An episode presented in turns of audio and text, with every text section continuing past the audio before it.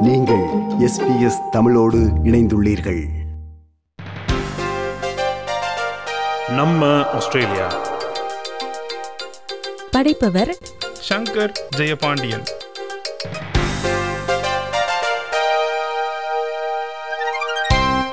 இந்த மாதம் நாம் கேட்கவிருக்கும் சிறுகதை ஆஸ்திரேலியன் ரைட்டர்ஸ் சென்டர் என்ற சிறுகதை அமைப்பில் ஏப்ரல் மாதம் இரண்டாயிரத்தி இருபதாம் ஆண்டில் சிறந்த கதைகளுள் ஒன்றாக தேர்ந்தெடுக்கப்பட்ட சிறுகதை. இதனை எழுதியவர் ஆஸ்திரேலியன் கேபிட்டல் டெரிட்டரியை சேர்ந்த யூஜினி ஃபூசன்ஜாக் இந்த கதையின் தலைப்பு அ லாங் வெயிட் கதையின் தமிழாக்கம் நீண்ட காத்திருப்பு ட்ரக் ஷாப் அறையிலிருந்து அவள் வெளிவந்தபோது அவளது பழுப்பு நிற வாகனம் அங்கு தென்படவில்லை. பெட்ரோல் பம்ப் அருகிலோ உணவகத்தின் முன்னால் உள்ள வாகன நிறுத்தத்திலோ அல்லது பின்னால் இருக்கும் கனரக வாகன நிறுத்தத்திலோ இல்லை. லிண்டா நெடுஞ்சாலையை இரு திசையிலும் தொலைவில் தெரியும் காணல் நீர் வரை பார்த்தால் எதுவும் தென்படவில்லை. ட்ரெக் அவளை மீண்டும் விட்டுவிட்டான். இம்முறை அவள் நிச்சயம் அவனை கொல்லத்தான் போகிறாள்.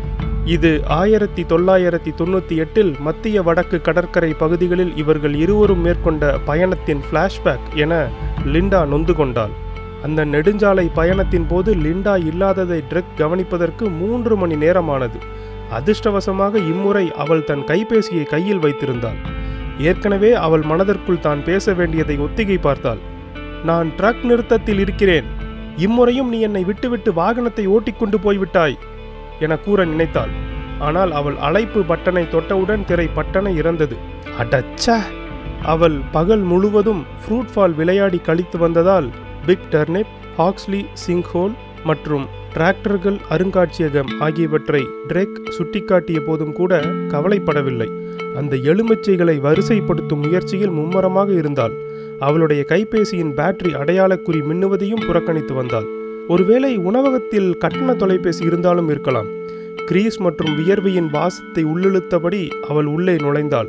லாரி ஓட்டுநர்கள் பலர் உள்ளே அமர்ந்திருந்தனர். கவுண்டருக்கு பின்னால் அழுக்கு படைந்த ஏப்ரான் அணிந்த ஒரு பணிப்பெண் அடுப்பு வேலை செய்து கொண்டிருந்தாள் சுவர்கள் முழுவதும் உடைந்த உலோக தகடுகள் அலங்காரமாக வைக்கப்பட்டிருந்தன. சுவரில் அடிக்கப்பட்டிருந்த ஆரஞ்சு நிறம் வெயிலுக்கு மேலும் மங்கிவிட்டிருந்தது. மன்னிக்கவும் ஹலோ இங்கே கட்டண தொலைபேசி இருக்கா? அதை நான் பயன்படுத்தலாமா? பணிப்பெண் லிண்டாவை கண்டுகொள்ளாமல் முற்றிலும் புறக்கணித்தாள்.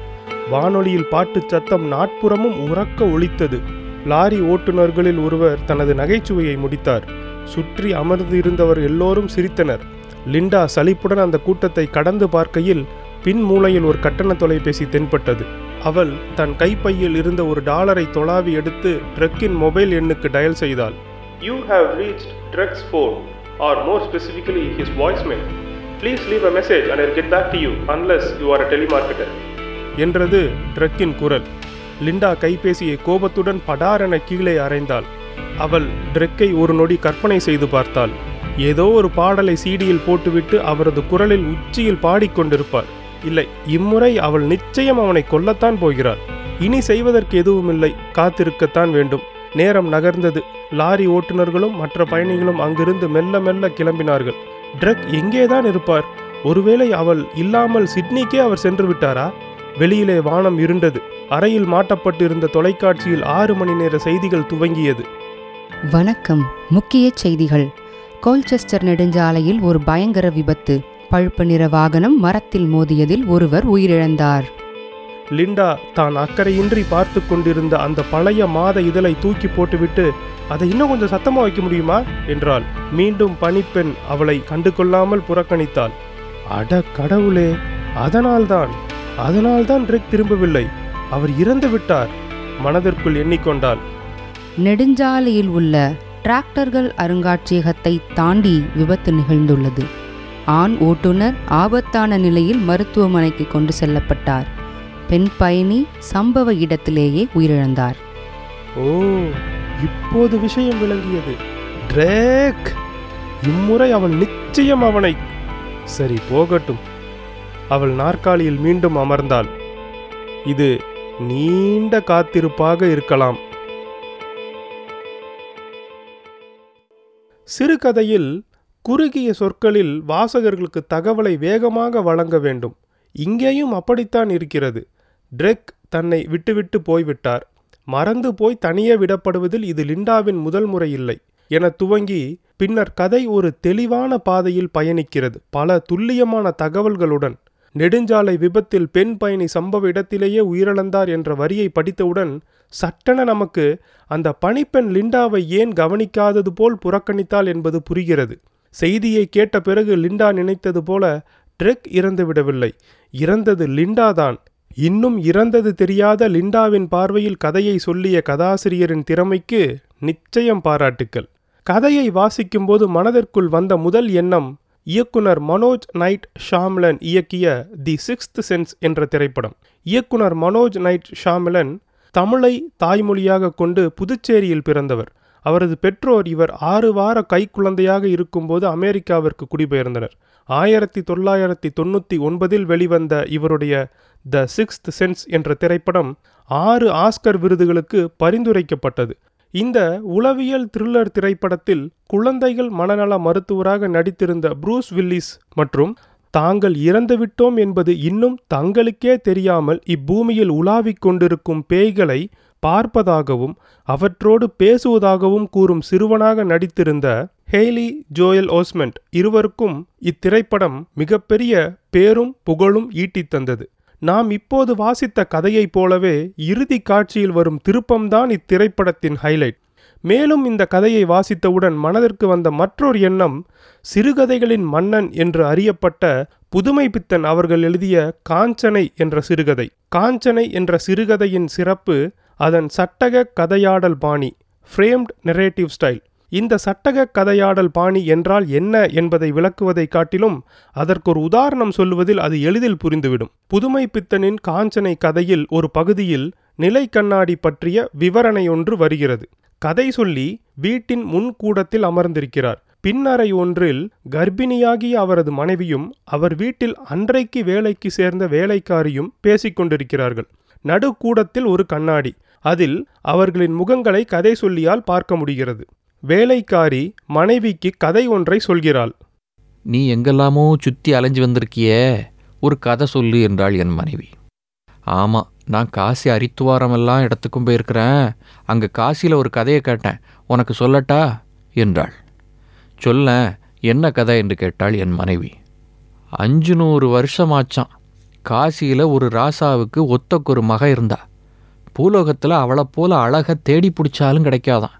அவளை ராசாவும் எல்லா படிப்பும் படிப்பிச்சார். அவளுக்கு குருவா வந்தவன் மகா பெரிய சூனியக்காரன். எந்திரம் தந்திரம் மந்திரம் எல்லாம் தெரியும். அவனுக்கு இவா மேலே ஒரு கண்ணு. ஆனால் இந்த பொண்ணுக்கு மந்திரி மவனை கட்டிக்கிடணும்னு ஆசை. இது அவனுக்கு தெரிஞ்சு போச்சு. யாருக்கு தெரிஞ்சு போச்சு? அந்த குருவுக்கு. தன் மனைவியிடம் இக்கதையை வேலைக்காரி சொல்ல அதை கேட்டுக்கொண்டிருக்கும் கதை சொல்லி இதே கதையை தன் கையில் இருக்கும் சரித்திர சாசனங்கள் என்ற புத்தகத்தில் வாசித்துக் கொண்டிருக்கிறார். அந்த மந்திரவாதிக்கு அது தெரிந்துவிட்டது. என்ற வாக்கியத்தை தான் வாசிக்கும்போது அதையே வேலைக்காரி சொல்ல கேட்கிறார். கதை சொல்லி இந்த கட்டத்தில் நிலை கண்ணாடியை நிமிர்ந்து பார்க்க கண்ணாடியில் தன் மனைவியும் தன் மனைவிக்கு பக்கத்தில் வேலைக்காரி உட்கார்ந்திருக்கும் இடத்தில் குரூரமான அச்சுறுத்தும் முகம் கொண்ட ஒரு கோரமான உருவம் உட்கார்ந்திருப்பதை பார்க்கிறார். நாட்டார் கதை அல்லது புராணமாக கதைக்குள் கதையாக வருகிற வேலைக்காரியால் சொல்லப்படுகிற காசி இளவரசரின் கதை இது முதல் சட்டக கதை. இந்த சட்டகத்துக்கு அடுத்த உள்சட்டம் கதை சொல்லி வாசிக்கிற சரித்திர புதினம். இந்த சட்டகத்துக்கு அடுத்த உள்சட்டமாக அவர் மனைவி வீடு என தின வாழ்க்கை பற்றிய புனைவு பின்னப்படுகிறது. அதாவது வாய்மொழி புராணம் சரித்திர எழுத்து இவையெல்லாம் புழங்குகிற தினசரி வாழ்க்கை. ஒன்றுக்கு மேல் ஒன்றாக அடுக்கப்படுகிற சட்டக புனைவுகளை ஒன்றோடு ஒன்றாக பின்னி தந்தார் சிறுகதைகளின் மன்னன் புதுமை பித்தன். காசியில ஒரு கதையை கேட்டேன். உனக்கு சொல்லட்டா? என்பது அந்த கதையின் தொடக்கம். முன்பொரு காலத்திலே என்பது போன்ற நாட்டார் கதைக்கூறு முறையின் மரபான தொடக்கம் இது. அடுத்ததாக வரலாற்று எழுத்து. இது தெளிவாகவே புத்தகப் பெயரோடு அடையாளப்படுத்தப்படுகிறது. சரித்திர சாசனங்கள் என்கிற புத்தகம். உன் பேர் என்ன என்று கேட்டதற்கு காஞ்சனேன்னு தான் கூப்பிடுங்களேன். கதையில் வர்ற காஞ்சனை மாதிரி என்று கூறுகிறாள் வேலைக்காரி. கதையின் கடைசியில் வீதியில் வந்து நிற்கும் மந்திரவாதி அம்மா நெத்தியில் இதை பூசு. காஞ்சனை இனிமேல் வரமாட்டா. போய் உடனே பூஸ் அம்மாவை எழுப்பாத. என்று கூறும்போது வந்தவள் காஞ்சனைதான் என்று அவள் அடையாளத்தை உறுதிப்படுத்துகின்றன. புராணச் சொல்லாடல் சரித்திரத்தின் பக்கங்கள் தற்கால வாழ்வு இவை அனைத்திலேயும் ஒரே நேரத்தில் இருக்கக்கூடிய கதாபாத்திரங்கள் காஞ்சனையும் மந்திரவாதியும். புதுமை பித்தனின் கதையில் கதாபாத்திரமான காஞ்சனை அவள் கதையை அவளே சொல்வதாக விவரிக்கப்படுகிறது. நாம் இன்று கேட்ட நீண்ட காத்திருப்பு என்ற கதையிலும் தி சிக்ஸ்த் சென்ஸ் என்ற திரைப்படத்திலும் காஞ்சனை கதையில் வெவ்வேறு கதை சட்டகங்களை ஒருங்கே இணைத்த சட்டக கதையாடல் பாணியிலும் ஒரு தொடர்பு உள்ளது. அது படைப்புகளில் புனைவு என்னும் மாயத்தில் நம்மை நம்பிக்கை கொள்ளச் செய்கின்றன. அதைவிட முக்கியமானது அமானுஷ்யம் குறித்து பார்வையை விஸ்தரிக்கிறது. இது அமானுஷ்யத்தில் நம்பிக்கை கொள்வதல்ல. ஒரு கலை வடிவத்தை அதன் முழுமையில் தரிசித்து ரசிப்பது. நாம் இன்று கேட்ட கதையில் கடைசி வரிகள் அவள் நாற்காலியில் மீண்டும் அமர்ந்தாள். இது நீண்ட காத்திருப்பாக இருக்கலாம். என்பதில் லிண்டா என்ற ஆவி யாருக்காக காத்திருக்கிறாள்? ஆபத்தான நிலையில் மருத்துவமனைக்கு கொண்டு செல்லப்பட்டிருக்கும் ட்ரெக்குக்காகவா? என்ற கேள்வியோடு நம் மனம் நிற்கிறது. காஞ்சனை என்ற கதையை எழுதிய பின் புதுமை பித்தனிடம் கேட்கப்பட்ட ஒரு கேள்வி. நிஜமாவே பேய் என்பது இருக்கா? அவற்றின் தேவைதான் என்ன? அவர் சொன்ன பதில் பேய் இருக்கான்னு எனக்கு தெரியாது. ஆனா பேய்னா பயமா இருக்கு. நம்ம ஆஸ்திரேலியா. படித்தவர் சங்கர் ஜெயபாண்டியன்.